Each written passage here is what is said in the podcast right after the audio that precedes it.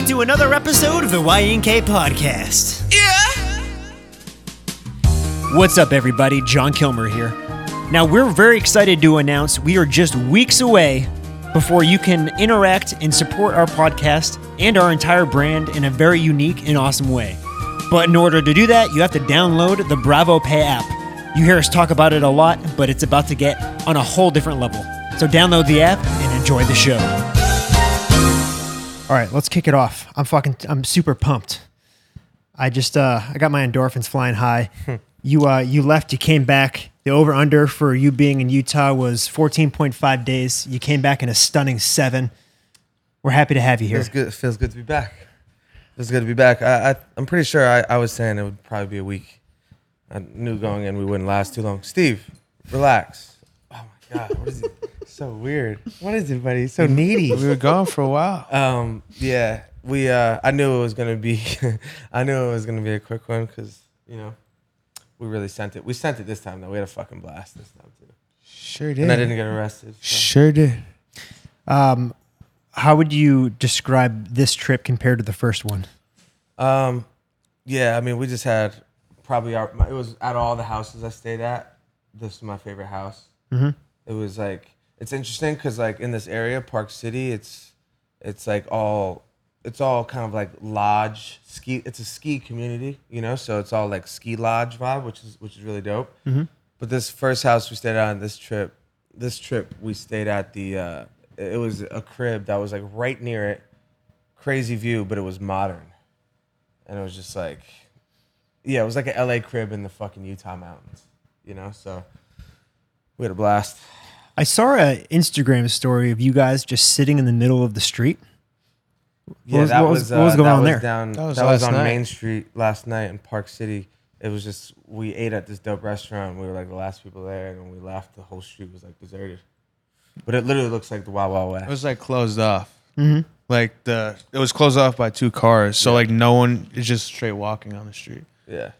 So we took advantage of it and we fell asleep on the road. It feels like you're in like a...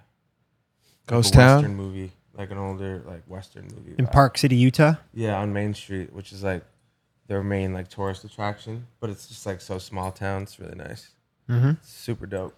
In about 17 years, we'll all be there for my film premiere. Yeah, I think so too. Can't wait. I'll be there front row. It's going to be a big one. I'll probably be in it. Yeah, at that point, you'll probably be in it. So who was there? Brian Lee was there. Charlie Handsome was Post around. Yep. We actually really didn't link with Post on this one. He had for undisclosed reasons. But we just fucking, we honestly, man, I made like two or three cool ideas. One of them's like might be really dope. But man, we partied the whole time. Really, we hung out. I wouldn't say the whole time. Like our days, like we relax and the nature out there is just like the vibe outside is just so nice. So it's just like you get a little bit of you get the vacation vibe, but then we also were really getting after it at nighttime too. Great community out there. Great community. That's what I'll say. Just the locals are fucking awesome. I saw someone send it to me. I don't know if it was just made public that Post is starting his own beer pong league. Yeah. Professional beer pong league. Yeah, I mean, you've known this. I know that, but we've never really touched on it. Yeah. The only thing is, I don't know if they announced it. I think someone just sent me an article. Yeah, I think TMZ just like got wind of it because it's been in the works for a while. Yeah. But it's not, I don't think it's us to talk about. You know what I mean? Yeah, I thought it was just made. Because I don't, like, pretty sure they didn't announce it formally yet, The publication was TMZ. Hot New Hip Hop. Yeah, TMZ posted it too. Are we still on the Utah subject? Yeah, what do you got for me? Well, we went to the lake. Oh man, this was good. We got on some canoes. And me and Risashi went on one. I didn't know I was gonna go. First time ever going. Now a year ago, he would be tipping the canoe over. Versace? Yeah. Now he's made for the canoes. He knows what he's doing. Yeah. But then he really wanted to do it. Before we went on it, I was like, who should go with who? It made sense. He's the heaviest, I'm the lightest, whatever. Mm-hmm. So Mike and Versace, Mike and Foley ended up on it. We started off like going real smooth, me and Versace, like we're way out there. We turn around and Mike and Foley are like struggling. I'm like, what the fuck is going on? So we turned around and we caught up with them. Bro, their canoe's like... No, we made it out to where you guys were. And I was actually yelling to you guys. You guys couldn't hear me. But you were so far away. It would... Dude, I'm on the ride. I never do this shit. It's like, I can't remember. Maybe I did when I was a kid. I don't remember. But I go to Foley. We're like 30 seconds into it. I'm like, dude, what the fuck are you doing? Because he said he knew how to do it. Like, and I was like, what the hell are we doing wrong? Because this feels hard. I wouldn't strike Foley as a canoe guy. Oh, he was confident. And like, I could just, I already could feel this like uneasiness where I was like, it's not supposed to be hard. I'm looking at little kids go by, laughing. They're like 10 years old. They're having a fucking blast. They're like having just completely normal and crushing it. And just, yeah. So I'm like, what the hell is going on? Were you guys paddling on opposing sides? And I felt, yeah, I could just like with my abs, I'm like, dude, this isn't even a vibe. I came here to relax. Like, I'm like fucking like balancing. So we're struggling. And like, I'm noticing that like, I thought it was just because maybe we were so bad at it that like some water was getting in. I'm noticing the water and I'm like, yo, we're like fucking, I'm starting to get wet. Like there's a lot of water in the canoe. So we make our way out. We get out to where they are. They're oblivious. They're out like near an island, a little island off the cove. And when we get over there, we're already, did we fall near you? Was it right near you? Or we were right next to you. And you're like, no, yeah, we were a bit of ways, but I was like, yo, we're going down. I knew we were going down because and Foley was like super rally, looked back at me, he looked like he saw a ghost. He's like, dude, I don't know. Like we fucking flip over. Were you in full clothes? Were you sinking?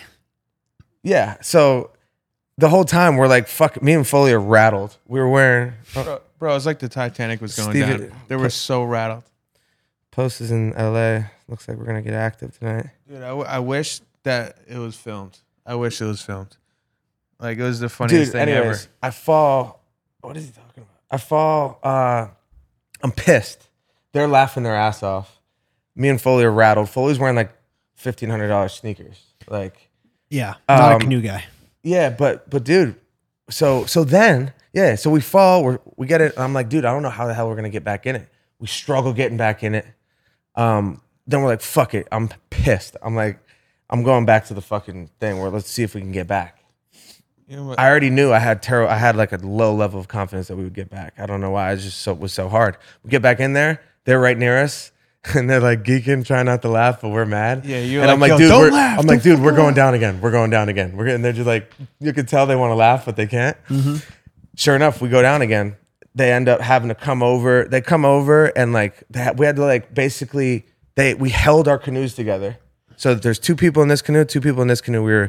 They were holding it. I was canoeing. I was paddling with one arm on this side. Bro, the paddle's almost hitting my head. It hit me a couple times. So like, dude, it took us like 40 minutes to get back in, and like we had to like kind of like shimmy our way back. Trying to envision this. Was there a defect in your boat? So we get there. Yeah. So this is the story. So we get there, dude. Everyone's geeking at us. Like everyone's like, "What the fuck is wrong with these people?" Everyone else is crushing it. No one was having issues. So I'm just like, we're geeking. I'm like pissed, but I'm kind of starting to see the humor in it. I get back, we get back to shore, like I swim in, I'm in clothes. The girl goes, "Oh wow." I'm like, "What?" I was like, "What?" And she's like, "Oh, we have to retire this boat."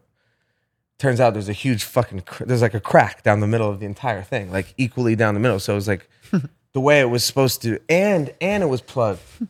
So like you're just caught with a bad boat. But dude, we got trolled. Like the chances of that happening, I'm telling you, the entire place was crawling with little kids in kayaks, like having a blast. And turns out we just had like a defective one. They're like, "We have to retire it," but it ended up being like such a funny. It was like actually it made the whole thing. It made it so much more fun. Foley was so rattled. I remember he's like paddling away. He was. And Versace was driving over, and he's like, "Versace, shut the fuck up." I was like, "Don't laugh." And I'm pretty sure I yelled at you guys, said don't laugh. You said don't laugh, and I was like, yeah, bro, I was losing. I know you guys were geeking. I knew it was funny too, but I was like kind of pissed because I thought I was going to be freezing. Like I was in clothes. And it ended up not being too uncomfortable at all. So it was funny, but yeah. I could have called that none of you guys were canoe guys. Yeah, I mean but I'm not a canoe guy. But then I went out and did it again. I hopped back in with Versace because Versace was rattled because he made me do it, and then I was like, I hate this.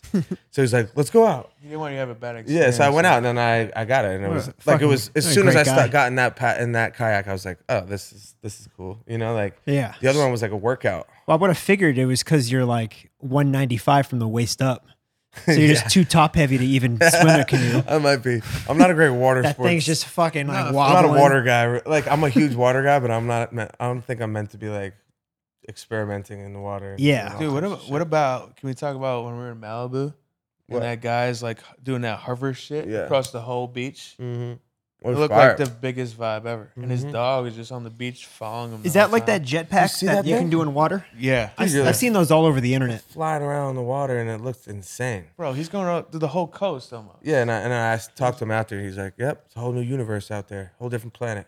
Like, I want to be friends. I want to be friends with that guy. He's flying on the water. He's like literally flying like a fucking superhero. It's like Iron Man. Yeah, exactly. Iron Man's jetpack. That guy's on a vibe for sure. Big vibe. Big time vibes. I'm kind of inherently a canoe guy because I was forced to be in the Boy Scouts as a young child. Yeah, and definitely wasn't my choice. But of all the things I learned during it was to definitely use a canoe and to shoot guns and to get touched by my troop leaders. that's probably a touchy joke. Whenever I watch South Park at night and like the commercials in between the show, it's like an attorney's office. They're like, have you ever been touched in the Boy Scouts? I'm like, no. That explains a lot. It does. Wow. Boston was a tough place, especially with like all the whole like priest thing going on for a while. And then God, at that movie Spotlight, someone was just talking to me about it recently. Yeah. I didn't watch it cause it's not my vibe, but I heard it was great. Yeah. I mean, it won Best Picture. It's definitely worth watching, but not a good vibe at all. I wanted to switch topics to a tweet that you fired out not too long ago, about 4 days ago. It kind of applies to what I wanted to talk about today. Yep. You said, it's not too late. Whatever you want to do, it's not too late. That's a man-made illusion. If you're alive, there's time to do, be, and see whatever you want. Mm-hmm. Amen. Yeah. And you believe in that? Oh, 1,000,000%. Well, you're a testament to that. Yeah. Being true. I don't know what, I actually think I was kind of... I think we're in like kind of talking about some of my stuff, and it like made me think of that. Mm-hmm. I mean, it kind of ties into what we were talking about at the restaurant just before this too. Just like this time thing where you like all the, you know, we were talking at dinner like how like women, you know, there's societal pressures like when you get, you know, obviously there's a certain time where you're not capable of having a kid as a woman, but like, you know, you start looking around and you're like, oh, I'm 30 and I don't have. You know, I'm not settled with kids, and like it's getting late, and this internal clock of like, you know, it's actually an external clock. Of my point is this: is just like, if you're here, nothing else matters.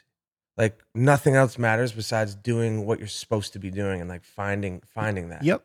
And it just doesn't matter, man. Like we were talking about, like, you know, getting married early and like never leaving your hometown, and like, look, you know, like whatever feels right. Like there's some people that feels right and they do that, but I think there's also a huge reason why marriage is failing as a general concept, you know what I mean, because I think there it's a bit outdated when generationally it's shifted, and it's just like dude, it breeds like unhappiness or like bitterness when you feel like, oh man, I didn't even get to do what I wanted to do because I got this fucking relationship, you know what I mean, and this kid, and then she got pregnant, and then we had to get a job locally, and like it's just like, dude, you know, what I'm saying is for everybody, it's case by case. And there's some people that's exactly what was supposed to be.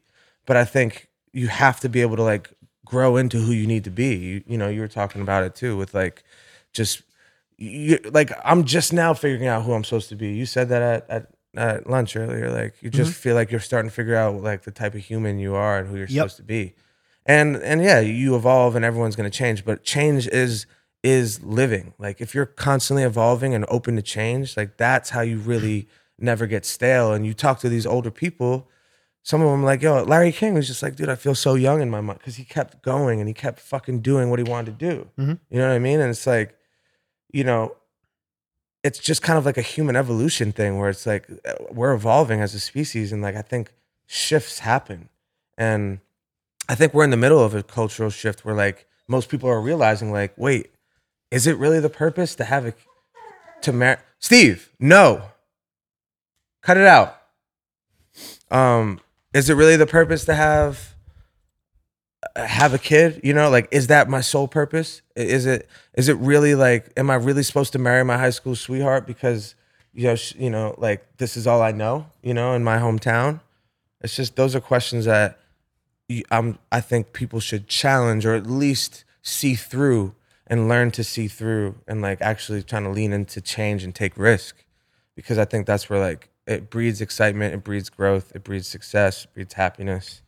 And I think all of those things are related, you know? Mm-hmm. But what I was talking about specifically is just, like, you don't have to forget the external clock of, like, what society says you should be doing at what age. Fuck that. That shit is whack. And, like, people who live by that, I think, as in a majority, like, I think they miss out on a lot of things. You know what I mean? I really truly believe that. And I say that just because I came from that. You know what I mean? I came from that. And, like, you know, my life just aligned in this way where I never really, like, I knew right away that was never going to be me, you know, and it just never felt right. And I think, you know, again, it's not a blanket statement. What I'm saying is, if you have that itch and you have that feeling, like, don't wait around, man. It's never your time. The perfect time is never going to come, and you're going to end up, like, really feeling like you missed out, like true FOMO, true regret when you get older and you realize you didn't take the risks that you should have taken, you know? Yeah. I mean, I think what it comes down to is, like, and a lot of people don't realize it, but the very definition of being alive and feeling alive is having purpose, right? Right. And for some people, it's harder to find out what your purpose is. And some people don't even get to that question of, yeah, like, they don't even get to, like, you know, what is my purpose? Some people don't even get to that question. Like, the purpose thing, though, it's a fine line, because, like, that. Purpose is really being, like, yeah. Purpose. A lot of times people take that and they just add it to the mix of things that stress them out. What's my purpose? Like, oh my God, I'm not fucking saving the world or, like, making $1 zillion. Like, What if your purpose was to, like, just, you know, what I'm saying is there's a purpose in just being in your right place. There's a purpose in, like, I define purpose of just waking up happy every day. Exactly. That's it. You know, yeah, what I mean? having whatever, and what is that? Whatever, you know, that day is, it's just waking up happy doing that. Totally. So totally. And you know what? Look, what I'm saying is, yeah, that's exactly my point. Purpose, for sure. It's all about happiness. Yeah. And the main thing is, like, it's not tied to, like, it's not. There's stress added to it. It's tied to expectation. You know what I mean? Yeah. It kind of fits into that societal thing I was just talking about. Like, that's an illusion. Like, it's an illusion, that pressure of, like, what am I supposed to be doing? Everyone's fucking living their own life. Everyone has so much shit going on in their own head. No one's worried about what you're doing, man. Like, get out of your own way and just fucking do shit and have fun. Like, if you're happy and you are waking up, the way you said it was perfect.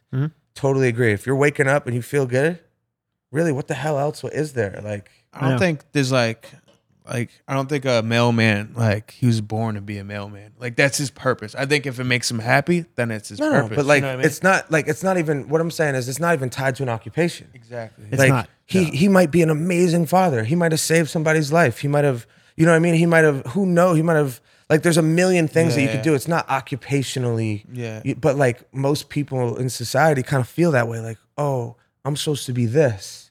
Like, what if you're just an amazing person? And a lot of people, all the people around you love you and care about you and feel like you're a good friend. And, you know, dude, the purpose of life is to experience, man. And learn from that's it. Yeah. Go experience. Go experience. That's true wealth, is experience. It's everything, man. And that's where you're going to find...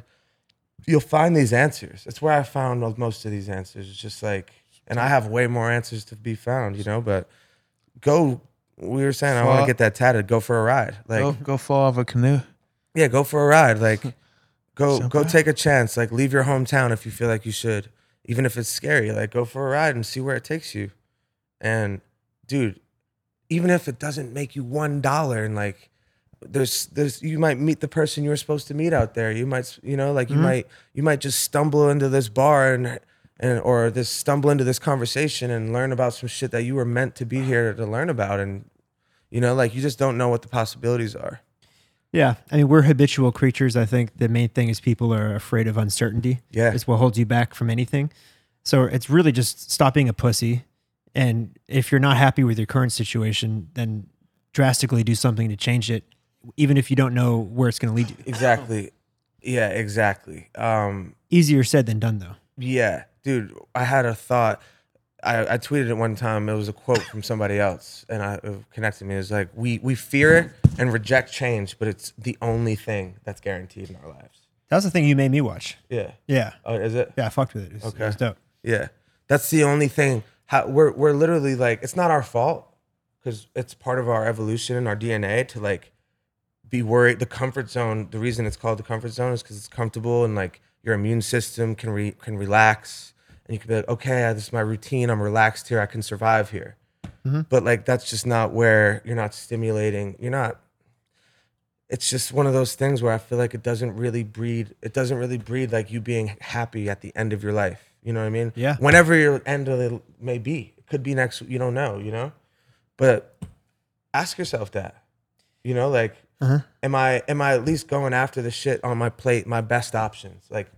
For whatever, whoever I am and whatever my skill set is, am I going after it? You know, it's a really difficult thing to do, and you know it's very challenging, and it feels like for a lot of people, like the biggest thing is just feeling like, yo, I need to survive. You know, like this is all fine and dandy, but like, bro, I need to survive. I have to feed my kid. I have to feed myself. Dude, I got fucking checked hard last night. I think it was last night.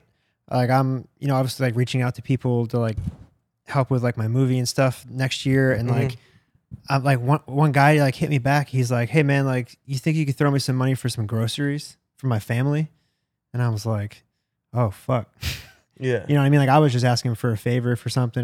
And, he's like, hey man, like I hate to ask this, but like, do you think you could throw me a little money or just for some groceries just for me and my family? And I was like immediately I was like, yeah, like shit like that just immediately like brings you fucking brings you back to center, back to fucking earth. And you're like, I mean, that's just perspective, but like totally you're stressing about raising money. You know, yeah, man, you know, this process, it's not a fun process. Yeah. You get all wrapped up in that bubble and then you realize like this dude's trying to figure out how to feed his family. Yeah. That's why you just have to see the positive in everything, man. You have to. Got to. I mean, I was fucked up, but even like this whole like coronavirus bullshit this year, like I even see that, I mean, not a positive in general, but like for me, I see it as a positive just because it got me out of a comfort zone. Yeah. You know what I mean? It got me to live my life in a completely different way. That's cool. And it, you know, hopefully for the better. It also makes you not take anything for granted. Yeah. Because you know, it could go any fucking day. Yeah. You know, coronavirus, you mean? Yeah. Like, yeah. Nothing's for certain. It just, you know what I mean? It shows you how crazy, how fast shit can change. Now, like, you got to worry about having your mask on deck everywhere you go. You know what I mean? That was never a thing. Well, Mike, you were saying that, like, in modern day, we were just used to living at such, like, a high level of, like, freedom and being able to do things. And yeah, you made a good point. You go, hey, and I go, it's crazy the way we're living. Like, we have to be, you know, the way life has gone and, like, the new norm. And you were like, you know, we basically were talking about just, like, how, like, in a drop of a dime, like we lose our liberty, freedom. Like you can't, got to be in the house, you know. And like, you were like, well, at least Kilmer basically was like, well, when my dad was growing up, they'd come by and you know take the pots and the pans from your house because they used it. What they used it for, ammo? No, they used it to melt it down. They melted down all the metals just to use in general for the war. For war, okay, yeah. And like, that's crazy, right? That's a crazy like. He was like a toddler, by the way. He's not like 1,000 years old, but he is old. Yeah. But this was like the 40s. So that's the 40s. And my rebuttal to that was like, look at the difference is the way we were operating before coronavirus, the amount of evolution we were experiencing. We were fucking rocking, baby. And just the freedoms we had as people, especially in America, and just like the liberties that everyone would take for granted. But like we were rocking at such a high level, like the things, you know, things that we're experiencing the most any human race ever had as far as just like, you know, overall, right? Across the landscape of our reality. Then we go to, hey, you guys can't fucking be outside after 9 p.m. or whatever. Yeah. And like that's a crazy shock to the system. Mentally fucks people up a lot. Where in the 40s, you know, what were their liberties exactly then? You know, like it, they didn't even have Dave and Buster's. Exactly. Yeah, they didn't have Dave and Buster's. What did people do on the weekends? Did they even have alcohol? When was alcohol? Honolulu, big Dave and Buster's. They had alcohol. When was alcohol? Like 18. Like, where now? You're saying when was Prohibition? Those 20s, the roaring 20s. That's probably, yeah. That's probably a vibe though, because they had a, you know what I mean? It was like underground, like clubs. Yeah. I mean, we would have been like a nice little like jazz trio back then, and we would have been rocking in those clubs. So yeah, we would have been thriving then. Kind of like we did with like the beer pong tournament, the Ballena Cup this time around. We would have thrived back then as well. Yeah. But like, you know, just the drastic change that this brought and how quickly. Mm-hmm. It's a fucking wake up call, man. I hope everyone takes it that way. You know, and again, it kicked a lot of people's ass. Yeah. But so what? Like when we get those liberties back, you don't even know how long we'll have them back for. So just like, I know I've leaned into experience so much more than like worrying about like what I needed to do this week and feeling bad about myself. Like if I have an opportunity to go somewhere and I feel that need, I just go do it. I'm privileged to be able to do that, but you could scale it down to anything. Mm-hmm. I'm going to go fucking to the beach and walk, you know, tonight. And instead of like doing my normal routine and getting in bed at 9, like go down with my wife and do just things that you just go experience and do new things that like might make you feel a little better and might connect you to some new things.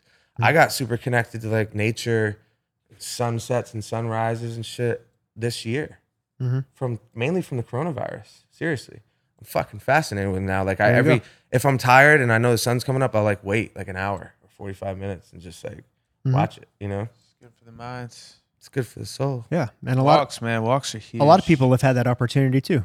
You know. Yeah, everyone's schedule's been different. Work mm-hmm. schedule's been different. Yeah, anyone could have discovered that. Isn't the divorce rate like through the roof right now? Highest it's ever been? I mean, I could have called that. Yeah. Look, even the idea of monogamy, truly, the idea of monogamy. I don't know if the human race continues on for 100 years. I don't even know if it exists in 50 years from now. I really don't. Like at least in 100 years, I don't know because. What I'm saying is, like, look at how things were changing and how fast we were, and like the norms from our parents to how the norm is now. Yeah. And like just evolution of like having so much at our fingertips and having so much connectivity to every soul in the world. Like, you can go anywhere and experience anywhere and be anything you want now. That's what I'm saying. Like social media plays a big part. And even like, just like the worldly commerce though. Like, well, even when we're talking about like you can make money, you know, in your room and go like you can make money remotely now. Like back in the day, our parents were like, yo, I need a job locally and I'll drive there and I'll drive home. Now you can make money, bro. You could be living in Bali for 6 months and working on your computer. And it's just like, dude, the liberties we have and the freedom and for experience. Kind of makes sense though, and I love love and the idea of a relationship and being in love. Like Matthew McConaughey line. I love love. Failure to launch. All right. Love love. Whoa. I really do, and I actually believe in it. My parents. I love love. Yeah, my parents are like great flick. There's tons of great examples. I'm just saying, like, I'm interested to see where that trend goes, and I think the numbers are telling you that it's gonna be obsolete at some point. I mean, it's harder now. It's accessibility, man. I mean, like, you know, before the internet, you like it's like what you meet like 1 or 2 dope chicks a month, like top maybe every couple months, and then, and now it's like you can meet like 10 in a day. Bro, scratch that though, because most people are living stationary in the same places. They know all these fuckers. Yeah. Oh, I know. We were just talking about our boys, like, you know, like. But still, even with that said, like dating apps, for example, like you just fucking. Flip on there and it's like people who just, you know, want to meet other people. It's amazing. So like, you know what I mean? It's like, you oh my God, grandma and grandpa, like you see the girls like, this is the love I want. I settle for nothing less on Instagram. And it's like an 80-year-old guy walking down and I fucking love it. It actually moves me too. Yeah. But at the same time, Granny and Grandpa, they didn't have fucking options. Granny didn't have Tinder. Granny didn't have fucking options and sticks. She didn't have a stick. She could go hop on across state lines somewhere and just go have fun with her friends. You know what I mean? Like all that it needs to be taken into account. Like it needs. Granny wasn't getting dick down on Tinder benders every other weekend. Yeah, like nowadays, a girl turns the fuck up when she catches her man cheating. They break up. You know what I mean? Back in the day, they were like, "Oh my God, this is the only one I love. Like the only men I know are these men right here." Different. And like, it's different. So internet changed the game. It's just different, bro. Internet is like a huge part of our evolution. They're going to look at the evolution of the human. Yep. Because we're going to merge with it at some point if we live that long, if people live that long. Yeah. And it's going to be, you know, it's a huge part. And then wait till fucking like virtual reality and fake simulations. Yeah. And then you're going to start falling in love with shit that's not even real. Not even real. Then you're really not going to have monogamy.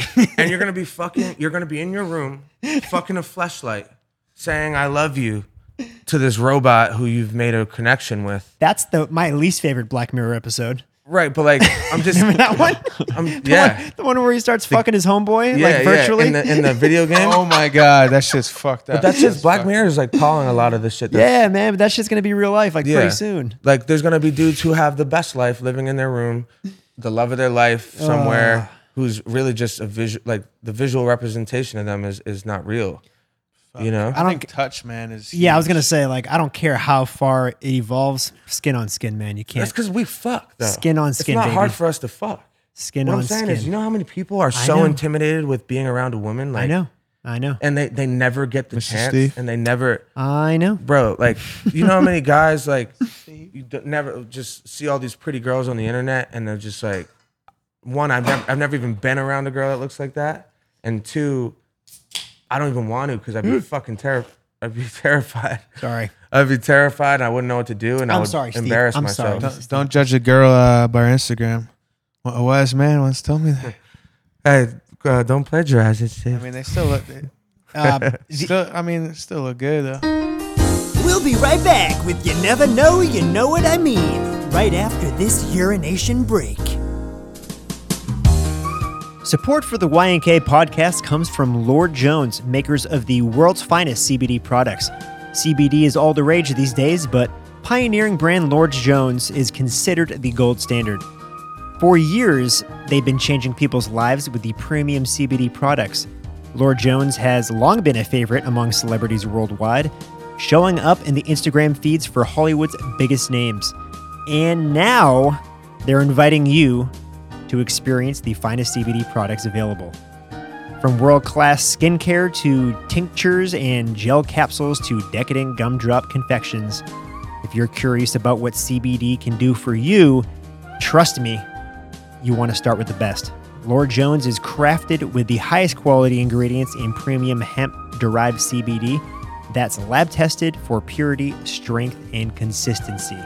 So you can go to lordjones.com/YNK to get 25% off your first order. That is lordjones.com/YNK to get 25% off your first order. lordjones.com/YNK.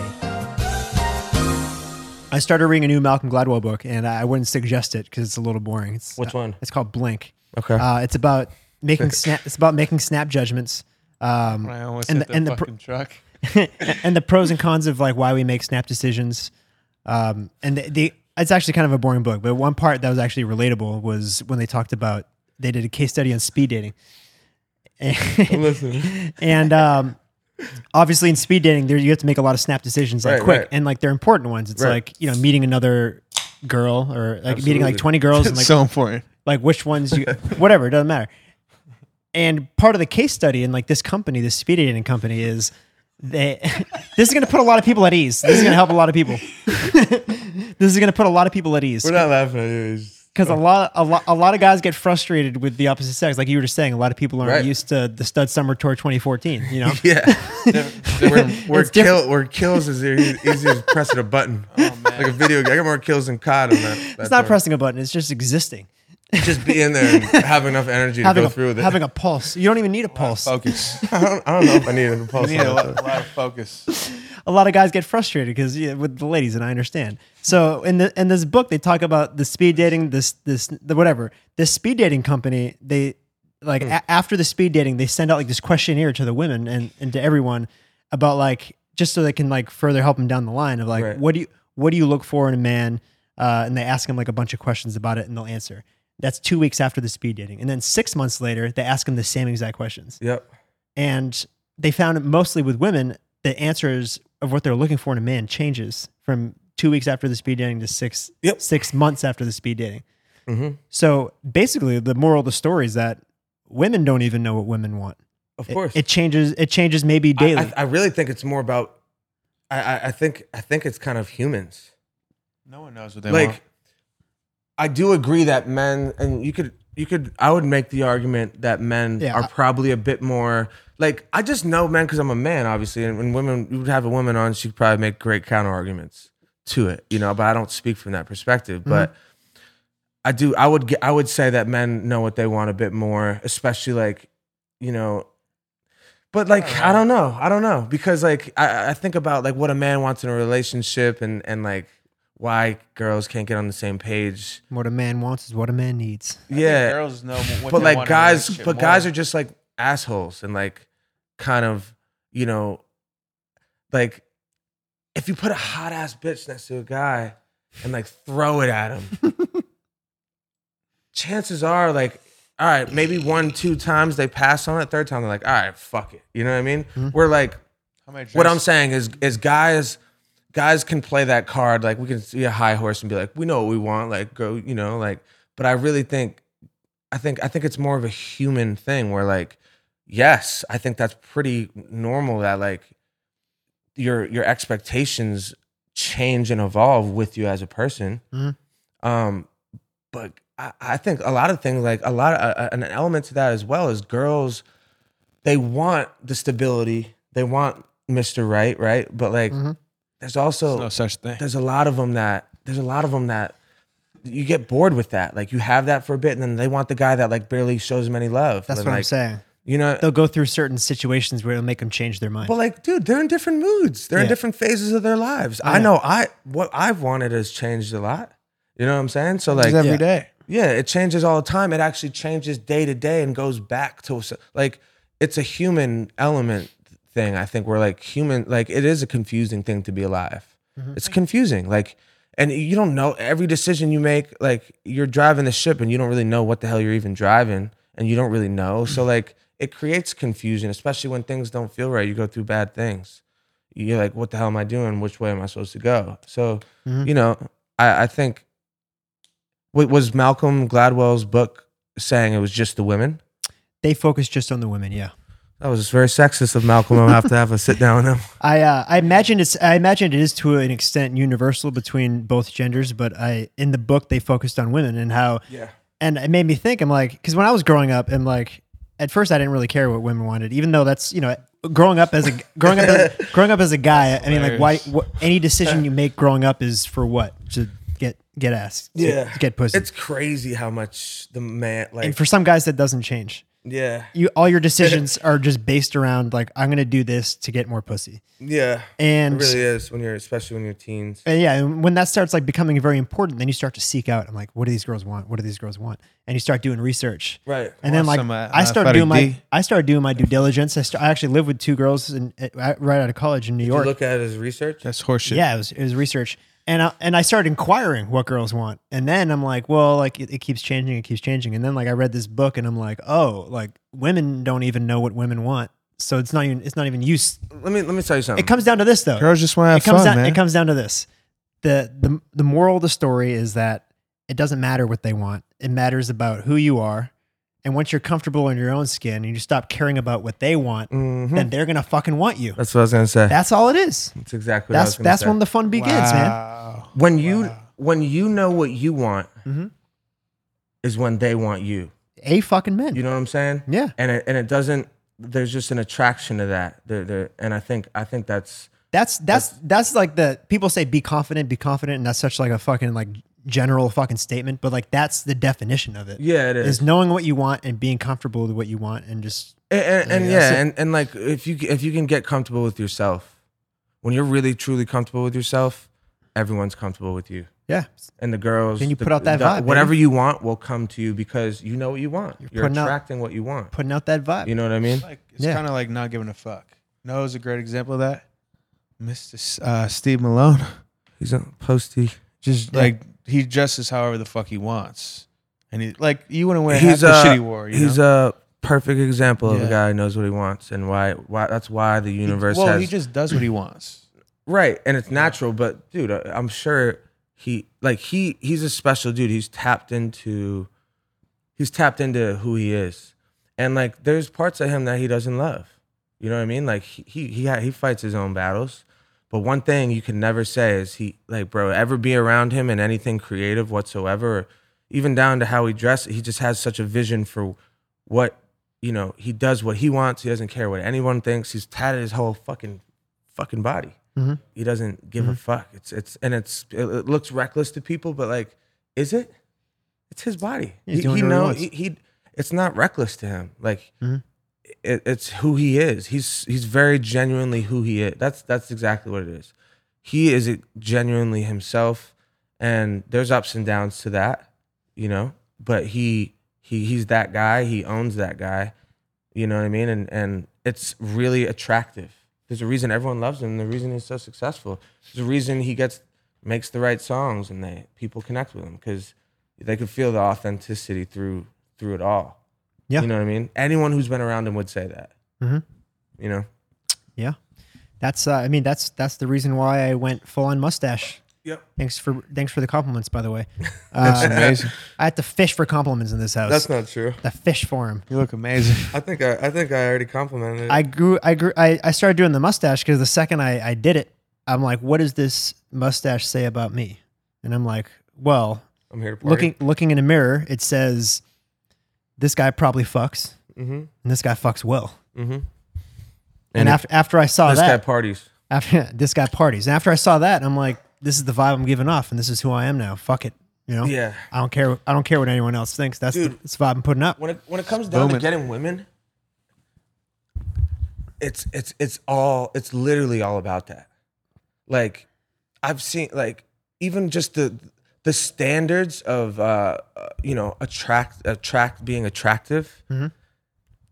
Dude, I've been around, like, I've been around these, like, male models and TikTok or whoever. Oh, bro, they suck. All, like, and I'm not generalizing. Some of them are saucy, you know what I mean? Yeah. But I've been around dudes who are just stereotypically very attractive guys. Mm-hmm. No sauce, right? Yeah. The girls, they will look at those guys. You know what I mean? They'll definitely look at those guys, and they'll love them on the internet.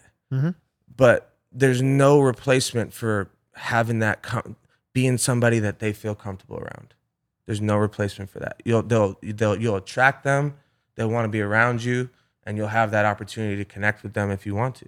Mm-hmm. But that is the key for anyone who it starts the self-care shit, and the shit we push on this is like, all the things that guys want, or girls, anybody, what the things you want, they start internal. You know what I mean? Once you get your shit in order, then the things you want become easier to attain. And like the women, I've seen girls especially are like men's kryptonite. Like I've seen really successful, talented, dope guys get super, like when women come into the picture, it kind of goes out the window. They get disheveled, and like the normal feel they have is kind of off, and like their decisions, I'm just like, really, you know? But like I see it over and over, and it's probably the biggest thing, like most happiness for a lot of men on earth, like stem off like finding that right woman who's like attracted to them, and they want to, you know, it makes everything okay when you have somebody like that. So definitely all this shit we talk about, and like it applies to all the shit that you guys want. When you can get your shit in order and you get comfortable with yourself, and the things you want will just chase you. You are what you attract. Yeah, what am I trying to say? You attract what you think about. Your vibe attracts your tribe. So if you want something, yeah, exactly. And I you catch yourself. You can check yourself and catch yourself, like, you know, slipping. Yeah, just like not in the right pocket, or like caring too much, or going at, like, you know. Look, it's not like there's a fucking one way street of how you do it. It's just multiple ways. Everyone has their own way. Yeah, you have your. I'm saying generally the blanket of it is like, if you're comfortable with yourself, and you're proud, like you hold yourself in that way, and it will really you give off a comfortable energy. I'm telling you, I've said this before about sex, like especially random sex. It comes down to comfortability. Yeah. They trust you. They're like, yeah, I'm cool with getting naked with this guy and like seeing what happens. You know what I mean? Like, I'm into this. Think about that's intimacy at its finest, sex. It's at its highest level, more or less. Yep. You know, when it comes down to just like opening yourself to somebody and just being naked. with somebody. You gotta make them laugh. Yeah, for sure. You gotta make them laugh. Whatever the avenue is, but if you're giving off a comfortable, it's really what it comes down to. And they might not. It's subconscious. They might not know why they're attracted to you, why they want to be around you. Yeah, but they do. You know. It is comfortability. That's why I talked about this like on episode like 7 of our podcast. Probably like we're like a year in, by the way. So I think that deserves a nice little round of applause. Just about a year. I think this is episode 56. It's a year. Wow. 56 weeks. 52 weeks in a year, right? Mm. It's 52 weeks in a year. But yeah, we're over a year. I'm really proud of that. We're only just beginning, boys. We have only just begun. But earlier when we just started out, I remember I talked about my Bumble dates. When, you know, back when I was single and I used to just like run the game. Yeah. We first moved in this house. Big Bumble guy. We first moved in this house, and I would every Bumble date I'd bring the girl to the same bar, and it wasn't like a flashy bar. They didn't even serve liquor; it was beer only. And there's a pool hall in the back. Trash.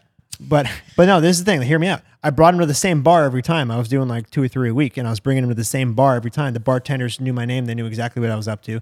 But I bring him to the same bar every week because after a while. 10,000-hour rule applies. You just become so comfortable in that place, that's your environment. It becomes your environment, and once you're in your zone, you're in your environment, and you bring a girl there, like she can feel that energy. Absolutely. So a 1,000,000%. I may have taken it a little too far when I would just like say the exact same dialogue every single night. But 1,000,000%. You're a sicko for that, but the notion is right. And lie about being in the Blue Man Group. Yeah, which still works. It still works. Yeah, so you actually weren't comfortable with yourself at all. You actually were living a lie, but it's fine. I found that people in our line of work tend to like be a little like braggy, mm-hmm. and like name dropping shit, even when they don't try to.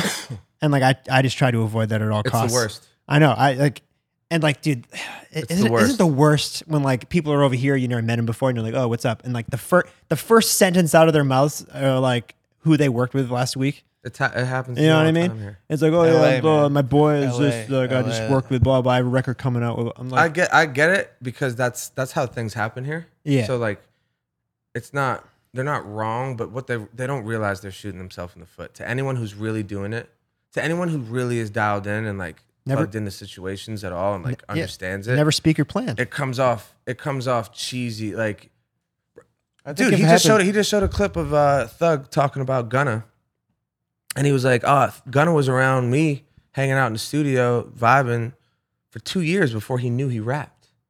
His feel was that good." That he was in the studio with Young Thug for 2 years before he even revealed, and he didn't even tell him, like he just found out he raps. Yeah. That's a little extreme even, but like maybe it wasn't. It's probably perfect. And he's crushing it now. Yeah, so it was perfect. But like that no one would do that. Any of the people in LA, everyone I've experienced here at this house who try to talk to me in any way, like if they hang out for like an hour, they try to tell me. Mm-hmm. You know, like 2 years of hanging out. And then they'll play your records in the fucking studio. When I talk about, dude, I get it. You have that like in your head where like, oh, I played him a song and he loved it. And they're not wrong. Dude, they're not wrong. If you played me some crazy shit, I know, I'd be like, whoa. You know what I mean? I'll tell you what's more valuable, though. I think it's the right place and right time. It's the right place and right time. And it goes back to our field conversation. Really tuning into the fucking situation, bro. Usually I'm on a wave. I'm not trying to go sit in the studio right now and listen to your fucking tapes. You know what I mean? Like, I didn't do that. You know, I never did that. Yeah. Ever. I know, it sucks. And it happens a lot out here. But what it comes down to and what people don't realize that if you're genuinely just a good person, like people want to work with you if you're a good person. If you're fucking cool to hang out with. Like if I'm a boss and I'm hiring something for a new position, absolutely. I'd rather hire like a hardworking, less qualified person that's just a fucking like dope person than a very qualified like piece of shit, annoying piece of shit. All right. So this goes into that Rogan thing we were talking about a little bit about adult and learning, and how kids, there's a neuroplasticity element to this whole thing where like kids have way less shit going on in their head. They're experiencing all new things all the time. They're learning. They're sponges. They haven't been fully programmed yet. Right. Actually, they're actually more like they have more plasticity in their brain. Actually, scientifically, because the neurons are moving at a much quicker pace because there's more space. Yep. When you get older, you have all these programming we talk about all the time. Mm-hmm. Programming your habits, how you think, how you react, what you do when you wake up, what you do before you go to bed. Yep. and it's way harder. Your brain is has less plasticity, and there less neurons being transmitted throughout your brain. And so scientifically, your brain is already up against way more. Yep. Which is why we talk about clearing space in your head and the importance of meditation. Mm-hmm. You know what I'm saying? And yeah. I'm like, dude, I'll never stop preaching it because I feel the difference. You know what I mean? And I've like, to your point, Versace is the fucking quickest learner. I tell him one thing, he fucking does it. Because, and this dude broke it down. Everyone should go check out the Rogan. Who was it with? Who was the guest? I'll find we'll bring it up. I'll take it in 2 seconds. But Rogan sat with this guy just recently, and he talked about this. And it's like, you as an adult, you can do things to make yourself a lot better at learning. Andrew Huberman or Huberman? Huberman, and yeah. It was out like about 4 days ago, five days ago. You have like, it takes an extreme amount of focus. It takes like channeling the adrenaline when you're learning something new. Mm-hmm. People take it as agitation. They're like, fuck this. Yeah. Shit's hard. Yep. Really what adrenaline is scientifically, the guy said, was like, it's actually, the use of it is to get you moving. It's to get you out of stillness. Mm-hmm. It's a natural reaction from the body to get you moving.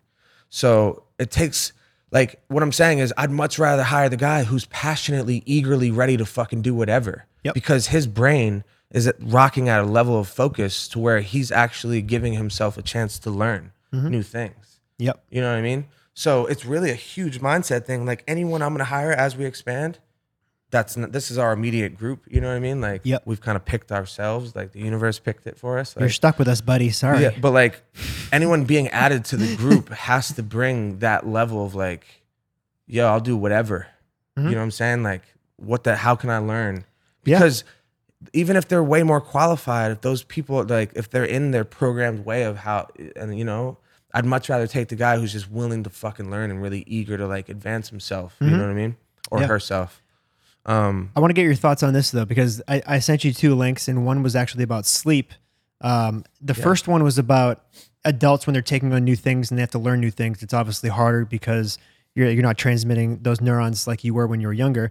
So you have to kind of like tap in a certain way in order to kind of jumpstart your learning. And they said to do that is one by like, you know, getting that adrenaline. And like he used like cryotherapy as an example. Yeah. Or whatever, like it could be anything. There were some supplements that Rogan was talking about too. That he has a company that I forget what it's called. They actually, on it. Yeah, the scientist was like, yes, quite literally, like these supplements help. These supplements could, in fact, if utilized properly, meaning you have to put the mental focus on it. Yeah, but these do in fact aid that process of you becoming a better learner, learning something new. Yeah, which is crazy. So in layman's terms, like before you like take on like, 'cause they said you need focus and you need urgency. So urgency is like you're like not do it tomorrow. Like I'm literally doing this now and I'm giving it my full focus. Mm-hmm. And before you jump into it, they said if you boost your adrenaline, you can actually like jumpstart that focus and it can actually help those neurons transmit. He used cryotherapy as an example, but it could really... They even talked about coffee. It could be coffee and it could be nicotine. Yeah, that's why like you see a lot of artists like they're smoking chain dip in the studio, which has probably been helping. Nicotine, really? Probably, yeah. It's been everything I've ever done has helped me in the studio. It's probably been helping you a lot. Every substance I've ever fucking taken has helped me in the studio. Don't take that the wrong way, but for me personally, like... Yeah. You know, but scientifically, it's because it boosts your adrenaline and then it forces you to focus and it helps with that focus and that urgency when you take on something new. And then the second clip, and I want to ask you about this, they talk about how after this process happens, like after you do the adrenaline, you sit and you focus for like hours and hours on this new thing and you learn, the way to retain it the most is to do the opposite and to like turn your brain off and to eliminate all your thoughts for a long period of time. They said sleep, but obviously meditation is the very definition of that. They say if you go about your day and you start stressing about shit, you don't retain all of the shit that you just learned at all. Why do you think I fucking at all after I work? This is a whole new. This is a whole new angle though, and they specifically said after you do all the learning and all the work when you're retaining new information. To just turn your fucking brain off. And that's why I turn up. And when I sat with Dave Meltzer and he asked me about partying, I was like, I actually I actually value partying as part of the work. Because you turn your brain off and you eliminate. I don't even want to use the word work, and that's Dave Meltzer's thing too. It's not work. No.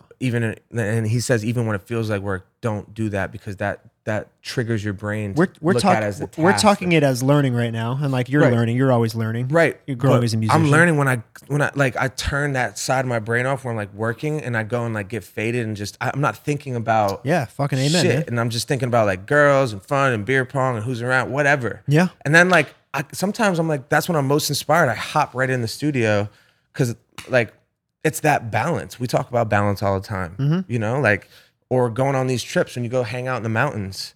Like, it gives you a whole different side where, like, it keeps the other shit fresh. When I do business, I feel like I'm using another side of my brain on that. Mm-hmm. You know what I mean? So, yeah, bro. Like, that shit's... I couldn't agree more with that. And meditation, of course, is the most literal way of giving your brain a break. Yep.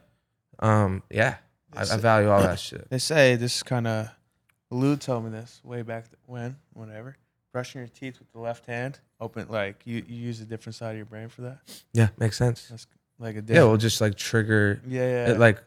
It takes you out of the subconscious. Mm-hmm. Yeah, they say it takes you out of the subconscious. They said as simple as just getting out of your bed the other way. Yeah, brings you to a conscious decision, which I don't do, but I should. Like, it's because I get out of my bed. I never get out of bed. I get out of my bed the same way every fucking day. But if you start getting out of your bed a different way every day, I'll try that. It's the same thing. It's just little things like that like kind of. I think the most literal, first option for you, Kilmer, is just start yanking it on the left side. Or yeah, well, stranger danger. Yeah. I think that might be your first step. Sit on your hand for 20 minutes. I'll brush my teeth to the left, and you go with the yank, and let me know how it goes. I'll roll out of the bed. I can literally. Can you see like my thumb muscles that like this one's just way more puffed up? Yeah, that's from yanking it. Yeah. What else do you think it is? You think I'm just that bag out there? I broke my right thumb. You think I'm just like magically a construction worker when you guys are hanging out with me, and I just hammer with my left hand. My hand just heals itself. I mean, that's your power hand. You do most with it. I guess. You're like holding cameras and fucking, you know. And my dick. And your hog. Dude, people have been thrilled to learn about PMV since the other episode, a couple episodes ago. Porn music video? A lot of porn music videos. Here's our every episode porn mention. I'm not even trying to mention anything new. No, it just happens anyway. I'm just saying like, dude, rave reviews. Everyone's like, thank you so much for telling me about PMVs. Are they loving it? And JOIs and PMVs. People are just super thrilled about them. So I forgot what was it? PMV? PMV is porn music videos where like people literally like edit fast paced porn compilation clips to like a song. That's too much. It's or just enough. I don't know. I'm only playing music. Just enough. Before we get out of here, what's going on in the world? The whole Marlins have coronavirus. This is very interesting. How do you? KFC Radio had a good explanation of it. I thought it was super funny. What is that? I didn't see it. Yeah, I mean, he's pretty much just shitting on him, and like, it makes sense because like the personnel for a baseball team is so much larger than the NBA or the NHL, so like you can't necessarily do an MLB bubble. Can't the games? I'll tell you why though, because the games take so long too. That too, yeah. It's set up for failure in this current. climate. Yeah. But I don't really know what was going on behind the lines with players' contracts and stuff like that. Yeah. So just from the guys I know talking about it a little bit and just understanding it a bit. Essentially, the players in the league couldn't get on the same page, and it wasn't that they couldn't get on the same page. It was actually quite literally like business. So the league stalled. The players wanted to get going at a certain point. League was like all about it publicly, but stalled. And like there was like all these like back and forth, and like Trevor Bauer was like going off on him, kind of exposing the whole thing. Mm-hmm. And really, I think the key to it was like under a certain amount of games played, they pay them half the salary. It saves the league a bunch of money, and they actually have more upside for profit because the end of the year is where they make all their money. They make all their TV money when playoff baseball is huge. So that's why they were stalling. So they weren't going to not let a season happen because they're going to get that bag, but they didn't want to. They wanted to stall, so the players got half of what they deserved or what they should have been paid for the year. Yep. So, and like one of the things that Peter Manfred, I think is his name, is the commissioner, who's like kind of off to a terrible start as the new commissioner. He called the trophy like a piece of metal when they were talking about the Astros thing. Not great. Yeah. Essentially, he was kind of saying like, you know, the health of the players is paramount, and kind of was using that as an excuse. But now they're in their wheelhouse. The season has just started and the players' health are clearly at risk. Mm-hmm. So how was it really about the players' health? We'll see. Because if he's like, no, what? We need to cancel this now and worry about their health. I don't think he's going to do it because it's hundreds of millions of dollars. So it was all bullshit, and it just kind of like reveals that. Yeah, that's rough, man. Also, off topic, did Marcus get hurt? Yeah. What happened to him? He strained his calf. He's fine, though. I talked to him. He's in good spirits, and he said it was kind of something that like he doesn't feel like it'd be a long-term thing at all. He it's just about like going full speed if you had to like jump off the mound and you know what I mean? It's tweaked, but he didn't sound, I didn't like pry about it. We talked for a little bit, but it didn't sound like he was too worried really at all. Yeah. I mean, I was just worried because, I mean, of course, you remember when he tore his ACL or MCL or whatever. I mean, dude, I always check in on Twitter like a few times a day just to see trends. Mm-hmm. And I hate seeing his name trending. Yeah. So I was out in Utah. I was like, fuck, we're at lunch, and I saw it. But also, Trevor Bauer had a funny clip of him like pretending to throw the ball over center field. He's a legend, bro. He's like, he's the first baseball player to ever act like he acts. He's like kind of like he's like an activist. He's for like baseball players. Yeah, he's like literally trolling like the league. You know what I mean? Or shit at beer pong, but. Nah, he was good. He got pretty far. No, his whole fucking it's he's pretty good, and he like. And I feel like he ruffles everyone's feathers. Bro, that first game was the funniest shit ever. Him and Mike. It was just like I was watching it. I didn't know either of them, and it was just hilarious. You could see like certain games during the Ballena Cup, like who were beer pong guys and who weren't, and they like Morgan and Hardy were like. They loved it.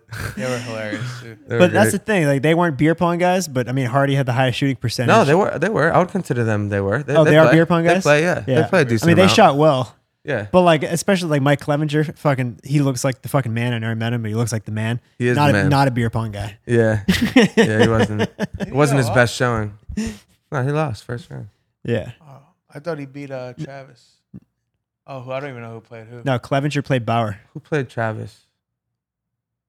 Kelsey. Travis played... I don't remember. Oh, Gronk played Travis, right? No, he played Dansby. Oh, Dansby. Who played Travis? No, Danny Amendola. Oh, he beat him. Yeah, Amendola beat him first round. Yeah. That's great. Yeah, that was a fucking great time. Danny, we gave him the work. We gave Danny the fucking business. That might have been the quickest two games of the whole. Hey, Danny, if you're listening, sorry for giving me the fucking business, my guy. I thought it was gonna be kind of hard. It wasn't. It was like maybe 2 minutes. I mean, we balled out. We balled out that game. Do you think the NFL's fucked? Yes. Yeah, I mean, I think they're gonna. I think this baseball shit's gonna be very telling. They got more players in baseball. Yeah, it's gonna be very, very less telling. Games though. A lot less games. But it's. I don't know. If it's one thing I don't want to get canceled, it's the NFL. I mean, this is set up to be like such an exciting season. Man, it's just like because of all the change and all the. How many more years can Brady go? So crazy because Brady's like 43. We don't even know. We just Gronk got a fucking 95 rating on Madden. Bro, you know they're having. You know, I saw that. I mean, Gronk's, what the hell? You know, Gronk's a beast. He is a beast. He's just been injured. But what was I gonna say? You know they're having fucking concerts in the Netherlands already? They do it the right way. Yeah, in the Netherlands. Yeah, and I'm just like, dude. Well, I told you Sweden never shut down ever. This shit in America, like we handled this. I don't care who you think should be the president. We handled it poorly. Whatever side of it you are on. Yeah. Take that out of the equation. This has been a fucking train wreck. Yep. And we look like such idiots. Like, we really... Like we quarantined, we couldn't even get on the same page. Mm-hmm. No one ever got on the same page. And you know what that breeds? The people follow suit. The people follow suit. So they believe in this and they believe in this. And the person they believe is saying this and the person they believe is saying that. So, and then the fucking president's basically calling the president of the CDC. Like he's a lot like there was so much confusion amongst them publicly that like, They're the cause of all of this division, and now people are getting in brawls over wearing masks, and like think it's weaponized and politicized, and it's just like, dude, how about we just try to fucking salvage our human life here. And there's a lot of outside conspiracies too, outside of politics. Like for instance, like with the hospitals reporting coronavirus deaths, like they would get more funding if they had more coronavirus. That's why I say take everything out of this, because I know for a fact both sides are doing it. Yeah. Both sides are weaponizing it and politicizing it. Yeah, it's so no one's particularly to blame. It's sad when you don't know who to turn to or who to. We need the fucking leader of the free world to be like, I'm not even saying. I personally don't think the role of the president is as important as it's led on to the public. Mm-hmm. They're the powers that be. They're more or less the face to the show, like the face of the brand. But that's how I see it. I'm not even blaming Donald Trump. I'm just saying, like, to not have zero clarity, dude. We're a perfect example. We quarantined our fucking dick off. We didn't go anywhere. I didn't go anywhere for like fucking 4 weeks. I didn't leave the house. Mm-hmm. And then you see everyone, there was no clarity. And I'm looking at people go here and having fun doing this and that. And the fucking people, leaders of the world are telling us it's a hoax. And it's this and it's that. And it's like, dude. So then I'm like, fuck it. You know what I mean? I haven't gone around to old people. And I know for a fact. Mm-hmm. But I've been around more, like, yeah, it's been in Utah, but we've been around people. Yeah. We weren't fucking worried about it. You know what I mean? At this point, everyone's been around people. I'm just as part of the problem as anything else, you could argue. Mm-hmm. But my point is, you have to lead the masses. Mm-hmm. The leadership shit the bed on this. And when I say the leadership, I say the entire government. Mm-hmm. Like the leadership across the board, blue, red, whoever. Like the fact that we couldn't all get on the same page and fucking handle it, like almost everywhere else, is embarrassing. And it's actually just really unfortunate, bro. Like, people are really going to hurt. This really hurt people. And the fact that it's still lingering is really going to hurt people even more. Mm-hmm. I think they need to, like, shut down social media. Not now, but when it happened. But there's so many problems in that, too. I know. I'm just saying, like, I'm on my social media seeing people fucking party all over the fucking place. And I think everybody is, so they feel like they can. And it's also like how you're informed, but yes. You know? Also, yeah, I mean, there's double-edged sword. But yeah, I mean, it's just... No matter what, behind closed doors, when you come out to the public, you have to be able to be like, when we leave this room, this is what we're going with. So the masses, so we could fucking get by this. You know what I mean? Like, yep. Now they're gonna need more. They fucked up the economy more, bro. Like, the economy is gonna be fucked because there's gonna be more and more stimulus. They're already preparing another $1 trillion package. Yeah, and you know what that's gonna do? The market, like the market. Telling you, bro, it's gonna fucking be really ugly. Well, another thing to look at is that they're putting more money into circulation, which affects it hurts. Which affects what's it called? Inflation, exactly. So I mean, that's another thing to look at. Bro. I think it all comes down to if you want to blame anyone, you can just blame Florida. I think that's pretty comfortable. Everyone feels good with that. That's been my point of view this entire time. I'm like, well, you know, if Florida was its own country, we'd be good. You love Florida. I do. I love Tampa. You said you wanted to move to Tampa at lunch. They opened up. I say it every lunch. I say that as part of my grace before I eat my meals.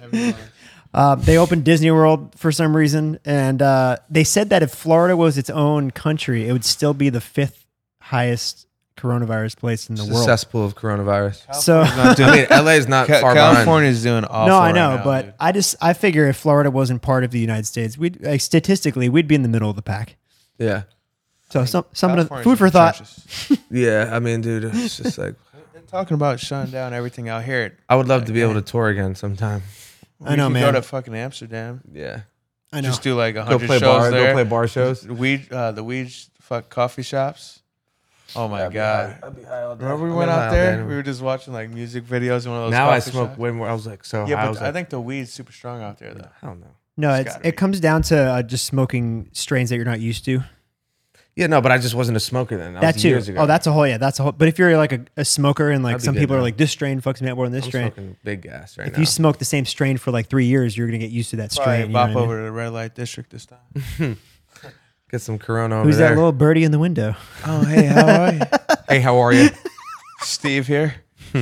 Sex? Blow your whole paycheck. All right, I think we're good to get out of here. We didn't take a pee break. I know Blue took one 15 minutes in. He peed himself? No, he left to go to the bathroom. You didn't see that? I think I pee again. My bladder. I actually genuinely didn't know he left. He got up to pee mid-episode. What did you fucking transport over there? How did you teleport over there? Took one of those. He's gone for like 8 minutes. I didn't see you move.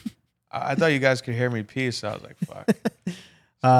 Any final words before we get out of here? Sex. Stay safe, guys. Stay safe.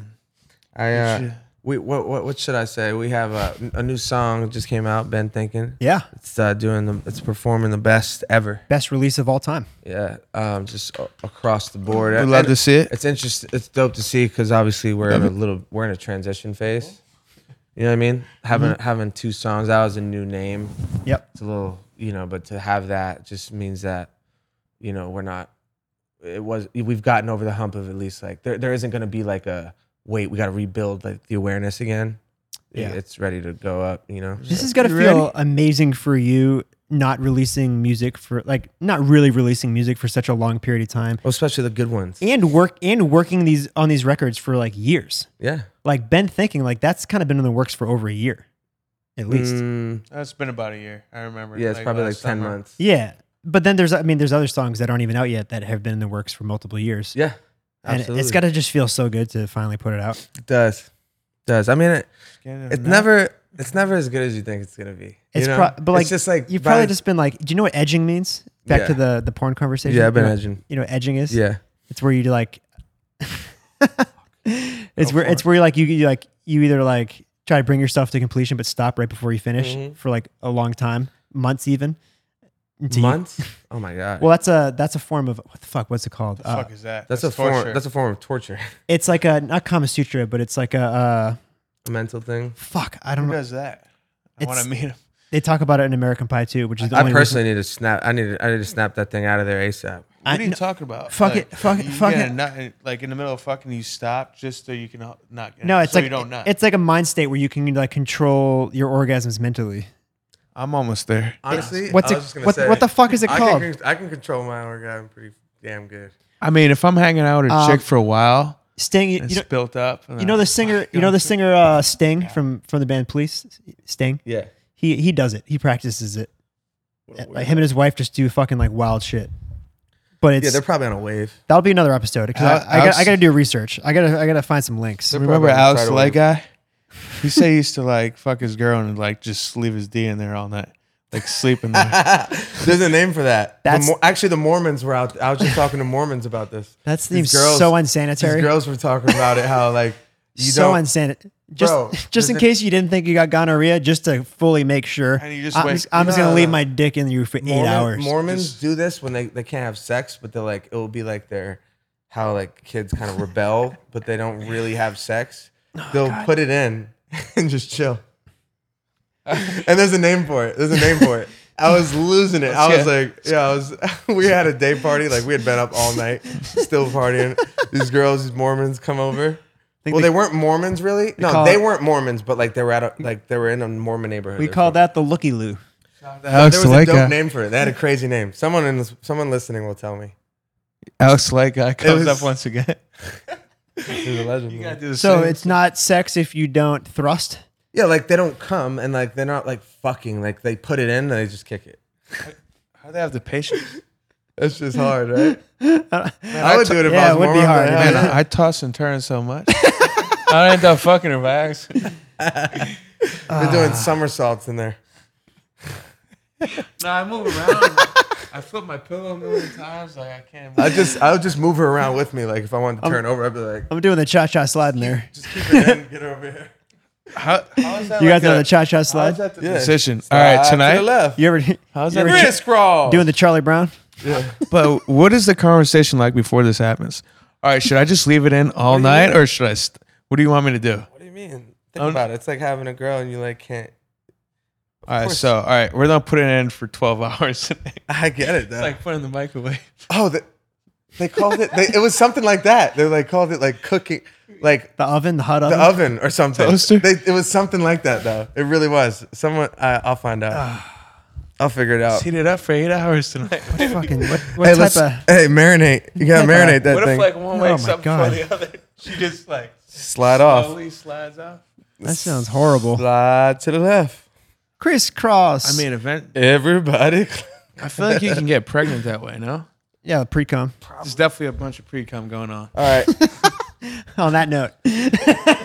We love you guys. I'm starving. I got to get out of here. All right. Speaking of pre-cum. See you later.